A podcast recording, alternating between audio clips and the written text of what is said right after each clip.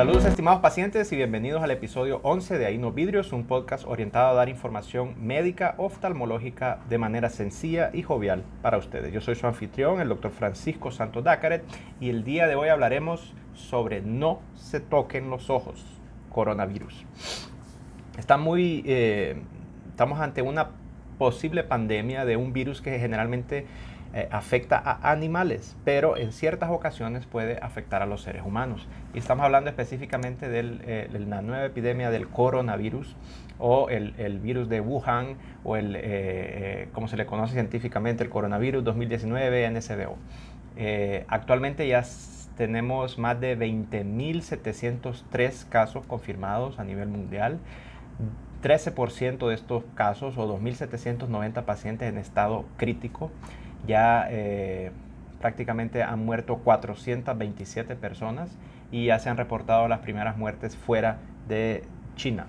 Eh, hay muchos mitos alrededor del virus, eso no me compete a mí hablar sobre cómo apareció. Eh, hay muchas teorías de la conspiración sobre un famoso laboratorio que está en la ciudad de Wuhan y que pudo haber sido un, escape de, de, ese laboratorio, bioterrorismo, sopa de murciélago. Eso ya no me compete a mí hablarlo. Eh, en esta ocasión. Sin embargo, sí me compete hablar sobre el reporte que eh, nos mandó la Academia Americana de Oftalmología. Todos los que somos miembros de la Academia recibimos este, este, esta notificación en el cual hay historias anecdotales en el que este virus puede presentarse con conjuntivitis. Es decir, personas que padecen del coronavirus pueden también, aparte de los síntomas respiratorios, presentar ojo rojo, picazón, lagrimeo básicamente conjuntivitis. Y esto abre la duda de que este virus puede ser transmitido a través del aerosol o el aire, partículas aéreas, y entrar a la conjuntiva. Por eso, las famosas mascarillas que estamos viendo en televisión, las que son eh, quirúrgicas, ¿no? las que usamos el cirujano, eh, prácticamente sí protegen, pero no es lo suficiente para proteger al 100% estas mascarillas son buenas para el cirujano. Es decir, si yo estoy operando y yo estoy hablando, mis partículas de saliva no caen en el ojo, no caen en el área quirúrgica, pero no al contrario. Eh, las máscaras eh, ideales para proteger eh, de partículas aéreas, tanto nariz y boca, se llaman N95. Son unas máscaras que están bien apretadas y tienen una forma oval.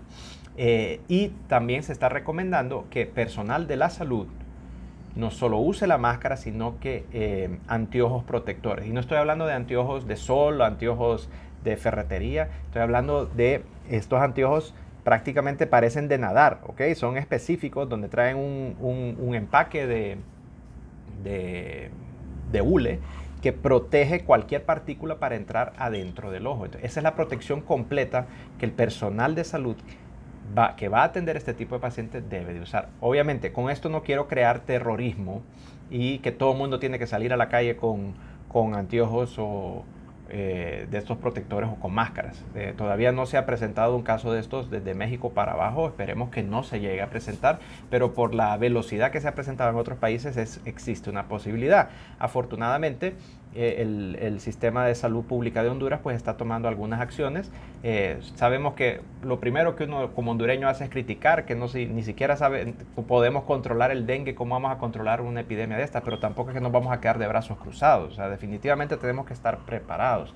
Y eh, eh, eh, mi mensaje para que ustedes se lleven a casa es que si hay algún paciente con conjuntivitis y síntomas respiratorios que ha viajado al exterior o ha andado por estos países asiáticos, por favor que visiten a su médico lo más rápido posible. es posible que los síntomas del ojo antecedan a los síntomas respiratorios como también se ha descrito en un artículo de, The Lancet, que eh, puede haber transmisión antes de que aparezcan cualquier síntoma. Entonces, si ha habido viaje internacional en áreas donde hay casos, por favor, mucho cuidado. ¿Y por qué mencionamos el no tocarse el ojo? Porque mm, este virus no se pasa viendo a la persona, se pasa a través del aire o por contacto. Entonces, si una persona contaminada estornudó, por ejemplo, le dio la mano y usted llevó esa mano a su ojo, por ahí puede ir el virus también. Entonces, no solo es de transmisión aérea como también de contacto.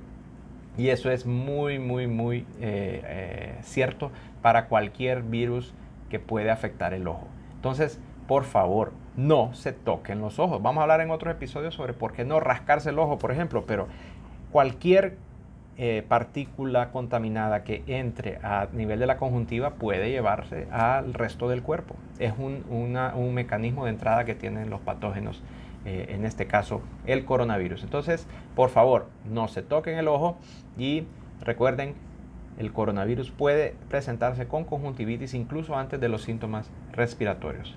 Por su atención, muchas gracias y nos vemos en el próximo episodio.